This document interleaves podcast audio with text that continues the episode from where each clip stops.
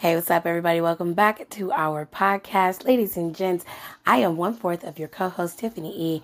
And on behalf of Janae, Alexis, and Nicole, welcome back to the show. So, I am here to give you guys the full rundown of Hell in a Cell in your house and then let you know the fallout of Hell in a Cell. So, let's start with In Your House. In Your House started this past Saturday it came and it went. Um, it wasn't a bad show. I will say that. It was not a bad show at all. It wasn't my favorite, but it wasn't a bad show.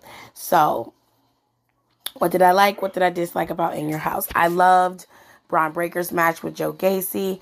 Definitely loved Cameron Grimes' match with Carmelo Hayes. They tore the house down, okay?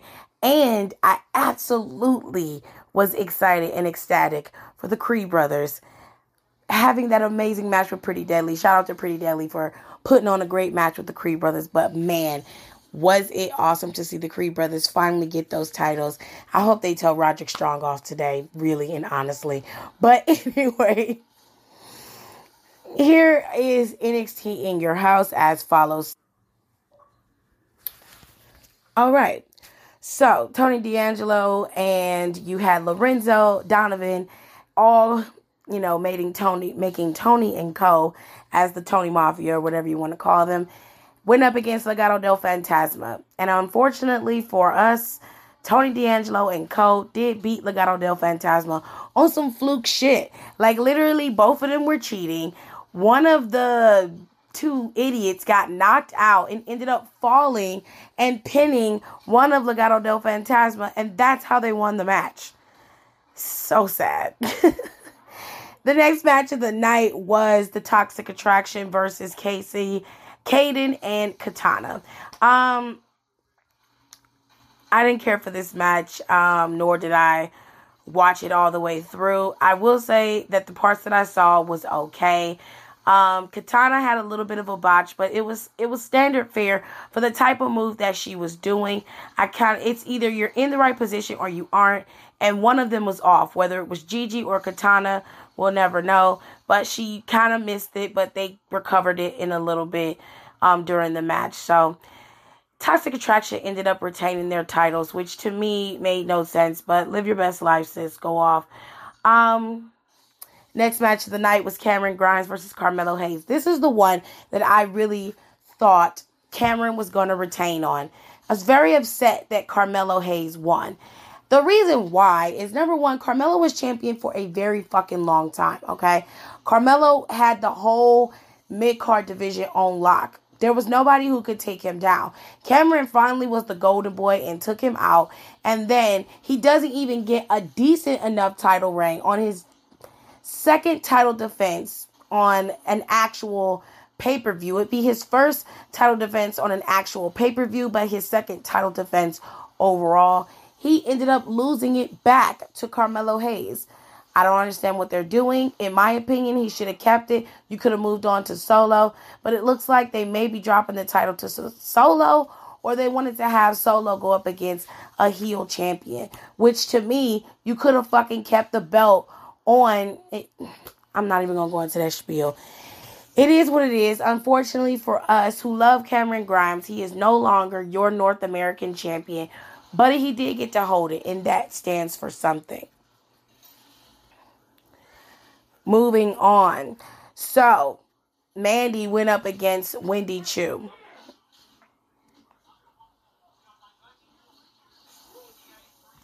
Mandy won. The Creed brothers versus Pretty Deadly. Like I said in the beginning, this was my favorite match of the night. It was awesome. It was hard hitting. It was back and forth. You did not know who was going to win. It was so much fun to watch. And the Creed brothers are the type of tag team that are so much fun to watch. They have so much energy. They are always on point. There is never a misstep with them. If it is, you rarely notice it. They just are clean, perfect wrestlers and I really really enjoyed them and you got to say shout out to Nicole because she had their backs from the very beginning. I did not think they would be able to hold up but they do and they're amazing and I have to say I am sorry 50 times over and big ups to Nicole because she is always on point when it comes to that shit. Shout out to the to the to the goat Nicole, okay? Anyways, then the final match of the night was Bron Breakker. Bron Breakker went up against Joe Gacy, and Joe Gacy pulled out all the stops. He did everything he could to take Bron Breakker off of his rocker and take him off his game psychologically. But none of it worked, and Bron Breakker is still your NXT champion. So there you have it. That was NXT in your house. In my opinion, I'd give NXT in your house a C plus. There were more matches that were not worth talking about than there were worth talking about. And the one, the big kahuna that was there, which was Gacy and Breakker, it it's it was an okay feud and it was an okay match. It wasn't bad, it wasn't good. There was some solid spots from Gacy, solid spots from Breakker, But overall, for me personally, I knew Breakker was to win, so I wasn't as invested in their match or more specifically in their feud as I should have been. Um, Mandy's match, no. Toxic Attraction, no. Wasn't feeling it. And Legado del Fantasma was okay. Um, it wasn't a bad match, it was just okay. So, like I said, there were two matches that stood out to me the most. That was Hayes and Grimes and um, the Creed brothers and Pretty Deadly superior matches, absolutely five star matches. But everything else in the card, I can live with or without seeing. I can live without seeing those matches. So that's why they get a C plus, in my opinion. You guys, let me know what you think. I'll put a poll up on Spotify. And you guys, you know, can always leave a voice note on Anchor to let me know how you feel about in your house. So we're going to move on to Hell in a Cell. Hell in a Cell was this past Sunday, and man, it was a solid show. The show opened up with a massive match. Bianca Belair is the Raw Women's Champion, and she was defending her title against two former Raw Women's Champions and massive competitors. These two women have multiple titles across both brands, and they were gunning for Bianca Belair. And of course, Bianca Belair is no chump. She herself has garnered multiple titles across both brands. They went at it. This is one of my favorite matches of the night. They were going back and forth. It was a brawl between these three girls. Okay. Ultimately, Becky used every trick she had in the book. It didn't work. And Bianca ended up pulling one out of Becky's book. And she ended up pinning Asuka and getting to keep her Raw Women's Championship. It was such a good match. I would highly recommend that you guys go back and watch it if you haven't seen it because it was definitely worth the watch. All right. Next match on the docket is Bobby Lashley versus Omos and MVP. Gonna be honest. Didn't watch the match. I saw pieces of it, but I was in my phone editing and putting up videos. However, I didn't care for the match, so I didn't watch it. Um, I know Bobby Lashley won, and he went out there and celebrated like it was the Super Bowl, and he grabbed the fans' belt and he basically said, I'm coming for you. I'm coming for that championship. So Bobby Lashley has made a pseudo declaration that he's coming for Roman's throne. I want to see how that's going to play out. I guess we'll have to wait and see. Moving on to Kevin Owens versus Ezekiel. This match was good. I liked it. I think Ezekiel went played well off of KO, and KO was KO. He was strong. He had speed when he needed to, but he also was very cold and calculated. And that calculating ended up giving him the W over Ezekiel. So we'll see how that played out when I tell you guys about Monday Night Raw. Moving on to the next bout.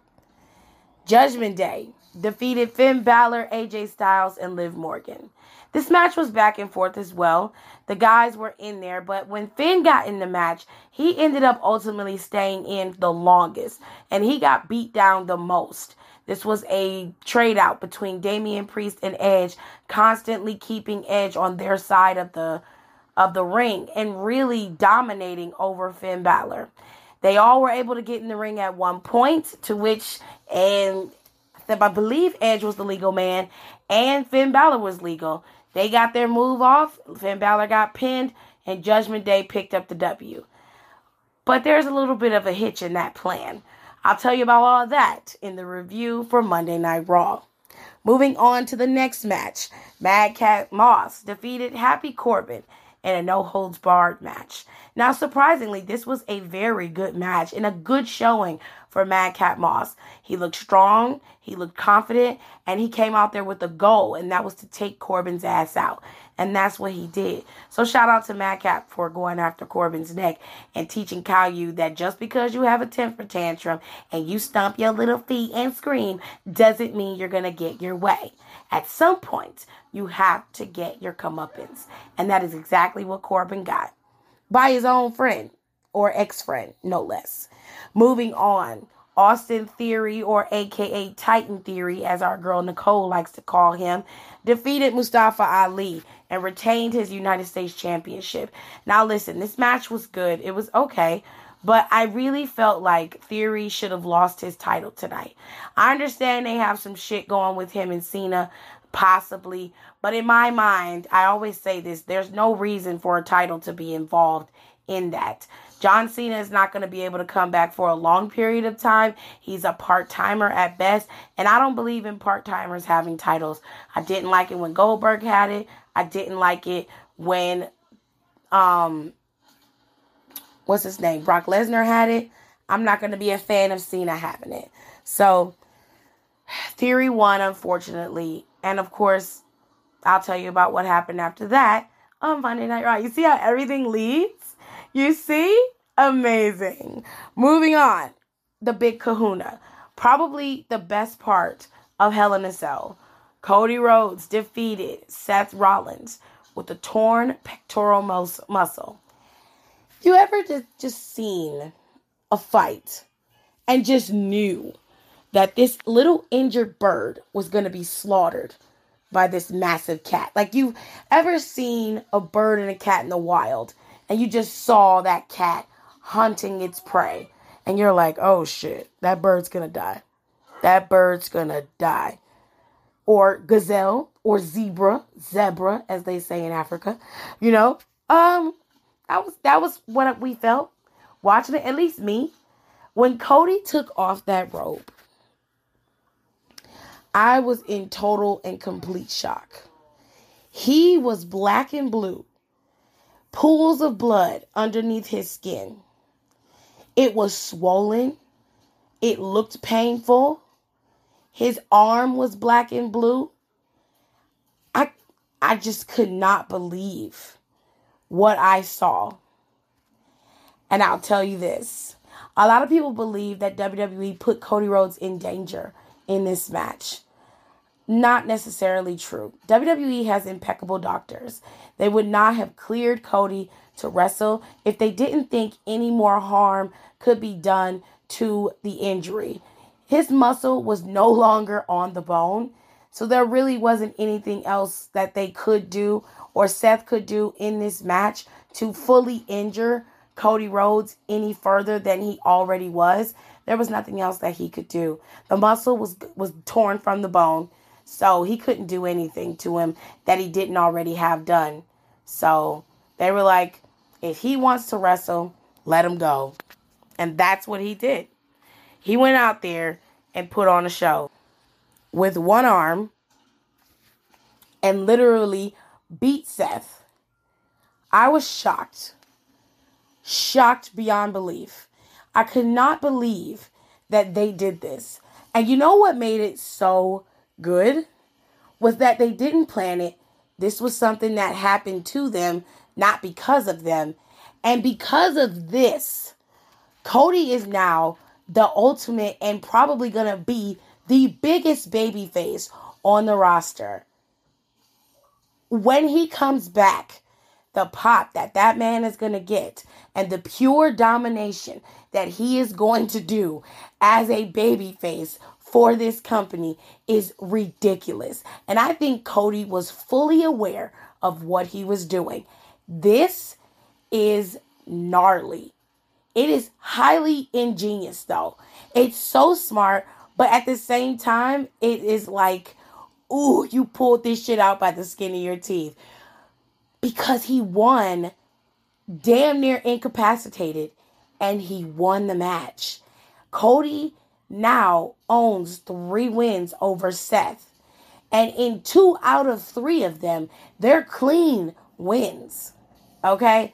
Seth Rollins can be mad all day long, but he can never say that Cody isn't as good as he is or that he doesn't have the testicular fortitude to be at his caliber. He proved that even at 90%, even at 75, if you want to say he was at 50 cent, 50% capacity, that he can pull out one of the best matches on the card and that is exactly what he did. Absolutely freaking insane. Insane. It was such a good match, but it was so nerve wracking because you were afraid that he was going to get injured even more. And like I said, Cody is a fucking genius. He is a genius. But you know what? You know who is the unsung hero in this particular match? And a lot of people's going to say, oh, Cody, because he worked injured. No, it's Seth freaking Rollins. You can say whatever you want to about Rollins, but that man is probably one of the greatest performers WWE has ever picked up. And if this match and this feud doesn't earn him the title, I don't know what will. I don't know what will. He worked with Cody with a torn pectoral and still was able to pull out one of the best matches, if not the best match on the card. It wasn't sluggish. It wasn't boring. It was always you you just were sitting there waiting with bated breath as to what they were going to do in the next spot. Like where you were going to go with this. How are you going to heighten this even more? And they did it. And Seth did it. And he didn't hurt him. He could have very well injured him. He could have took his ass out that night. I'm telling you one of the best performers ever not in WWE, ever. Best workers, ever. And I stand by that. I dare anybody to challenge me on it. Real talk. All in all, if I had to give Hell in a Cell a rating, I give it a B minus. I think Hell in a Cell was great, but there were some matches on the card that I just didn't care for. But that match with Cody and Seth, top tier, loved it. The girls, the girls pulled out all the stops, and there was only one fucking women's match on that entire card and they tore the house down. Okay? They set the tone for the show. Without them, that show wouldn't have had that type of fire. Real talk. So I give them a B. I, you know, I upgraded. B plus. They did great. Now let's move on to Monday Night Raw. Monday Night Raw recap is really quick and simple. If you missed Monday Night Raw, you missed a few key things. Cody Rhodes got attacked by Seth Rollins in the beginning of the show. If you haven't known or watched WWE in quite some time, you probably wouldn't have expected it. But if you're like me and you're kind of in a rhythm of understanding the logic of WWE, this most definitely makes sense. Furthermore, if you watch the storyline of Seth Rollins and Cody Rhodes, and you're more specifically focused on Seth Rollins, then you would understand that this falls right into his hands in terms of him being a villain. Seth has never been one to lose gracefully, and as always, he always has to have the last laugh, and he got it Monday when he attacked Cody vigorously after he pretty much announced that he was leaving to take care of his injury, but he was going to come back, and if God permits, he's going to be at Money in the Bank. Now, that's an amazing feat to do with a completely severed pectoral muscle. Um, but it is what it is. So, Cody Rhodes and Seth Rollins' feud has been put on ice as of right now. Is it going to progress any further? Probably when Seth, well, Cody is at full capacity, 100% ready to go, they will end their saga with each other for sure. End it, dead it, and it's in the water. It's done. And there's no more Cody and Seth. probably one of the best feuds of the last couple of years. I have to say myself, it goes right up there with Roman and his cousin Jey Uso. It's very, very good. With all that being said, let's move on to the next big thing that happened on Monday Night Raw. The Judgment Day did announce their newest member to their group, and it was Prince Devitt Finn Balor. We all were shocked, well, some people were, that Finn Balor had joined Judgment Day after just getting his ass kicked by Judgment Day a few hours prior. Now, everybody was sitting there listening to the spiel of Judgment Day and how they've been enlightened by the darkness and how they can't help but appreciate the legend and icon status of the omnipotent one, Edge. But there was nothing holding them back now. They had finally felt whole. They were finally free, and they just had to get rid of some dead weight. That dead weight was Edge. They ousted Edge of the group just like that after he led them to domination time and time again on each pay per view. They pretty much got rid of Edge and took him out of Judgment Day. So he is no longer the faction's leader. It seems that Finn Balor has ousted him and taken his place. Now, he got pretty banged up on Monday Night Raw from being beat down by the entire crew to getting a the bottom of a chair through his mouth, which is one of the, his signature moves, in a submission by Finn Balor to being concertoed by his own henchman, Damian Priest. It was pretty lit to see, and probably one of the best swerves I've seen in the last 10 years. I'd get it up there and say it was right up there with Seth Rollins turning on the shield after they had finally bested the authority. It's going to be an interesting thing to see how they're going to swing this and how they're going to bring other people in to make this work. Judgment Day can be a decent faction, even with Finn Balor at the helm. So we'll have to wait and see how this plays out. Now, Judgment Day did their dirty work, and there was a fatal four way women's number one contender match for the Raw Women's Championship. And those four women consisted of Alexa Bliss, Piper Niven, Liv Morgan, and Rhea Ripley. Now, our four women performed in this match pretty well, but ultimately, Rhea Ripley was the one who gained the opportunity to go up against Bianca Belair at Money in the Bank, which means Rhea Ripley will not participate in the Money in the Bank ladder match. Now, they didn't make any announcements about Money in the Bank, which is fine. They have plenty of time.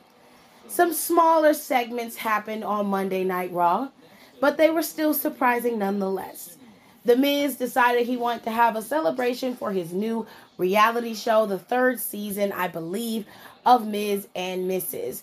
So Maryse came out looking beautiful as ever, and Miz was in tow, and they seemed to be in love and in happy, and they were making their announcement, and that's when Riddle came out. Riddle interrupted and pretty much made a statement to the bloodline and more specifically to Roman Reigns. He said very clearly that he was tired of Roman taking everything from him and it was time for him to return the favor. So he said he was going to challenge the tribal chief for the WWE Universal Championship.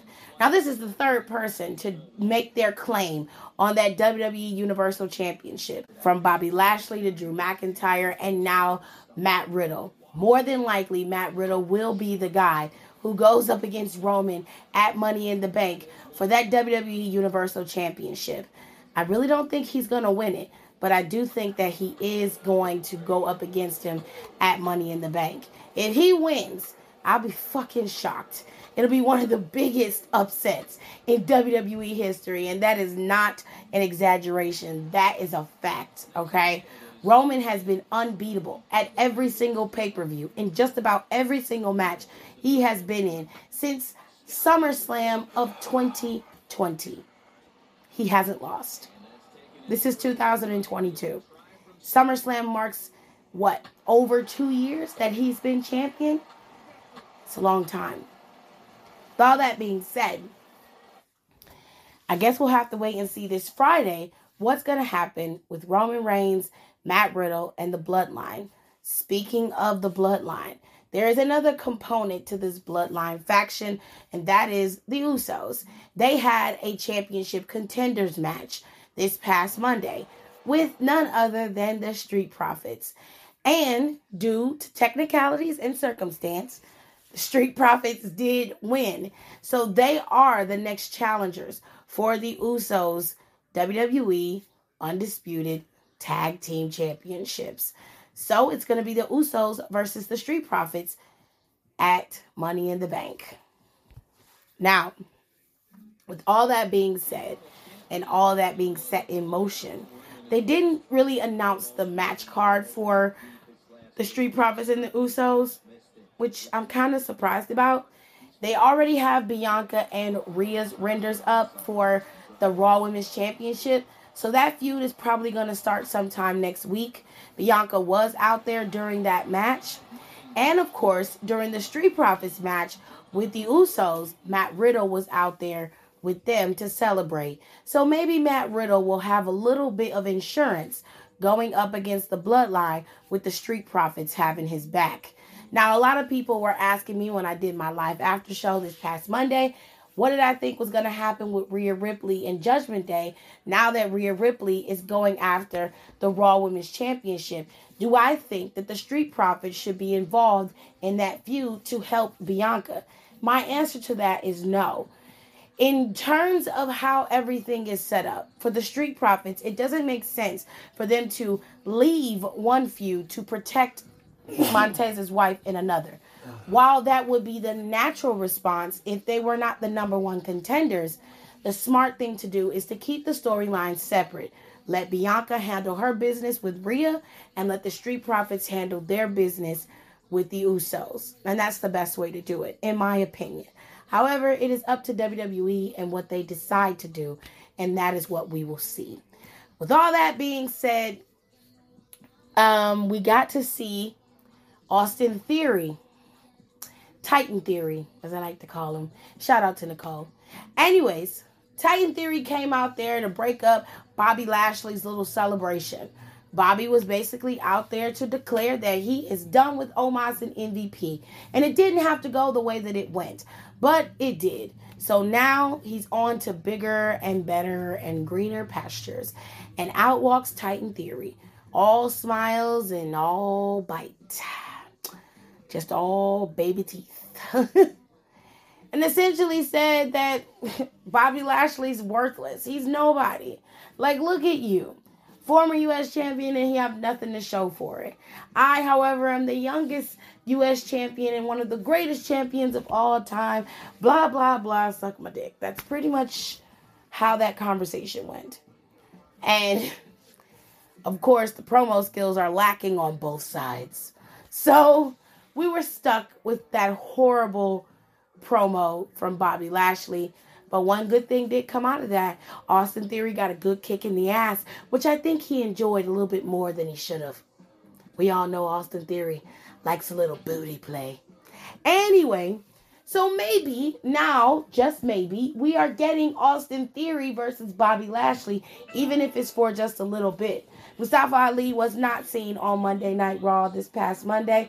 I imagine that maybe he really is injured. Um, I'm not sure, but he was not a part of Monday Night Raw, unfortunately. But we all love Mustafa, and I really wish WWE would have pulled the trigger and given him that championship. It just would have been so sweet for him to win in front of that Chicago hometown and really just break a lot of barriers and just come out swinging, you know? Elias uh, well, sorry, Ezekiel made it very clear that after he had his match with Otis, to which he won, he made it very clear that he wasn't done with Kevin Owens and that KO should give him a second chance. He wants a rematch against Kevin. Kevin came out and pretty much said, Why would I give you a rematch? I beat you, but technically, Kevin didn't prove that he was Elias. He just beat him down and told everybody he was Elias which is what he's done for weeks and weeks. To me, it didn't really change anything. Ezekiel still says he's Ezekiel, and Kevin Owens still says he's Elias. However, Kevin decided that he would give Elias or Ezekiel, whoever you want to call him, a second chance, but only on one condition. He had to admit in front of the world that he was Elias. And so Ezekiel did exactly as he was told. He said, Okay, Kevin, you got me. I'm Elias. Kevin was livid, of course. He was excited. He was ecstatic because he was finally vindicated. He was right. And Ezekiel had been lying this entire time, trying to convince us all that he was Elias for whatever reason.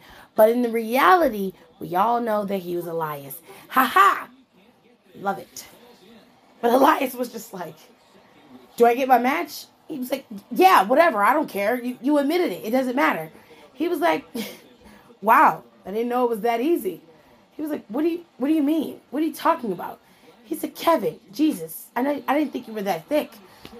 I lied, Kevin. I lied so I can get my match. I pulled the same play right out of your own playbook." Well, Kevin wasn't happy about that because that means we're back at square one. Ezekiel says he's Ezekiel, and Kevin Owens says that he isn't. So they were on the attack.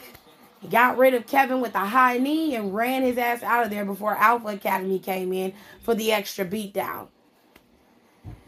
So next week, it's going to be Ezekiel versus Kevin Owens.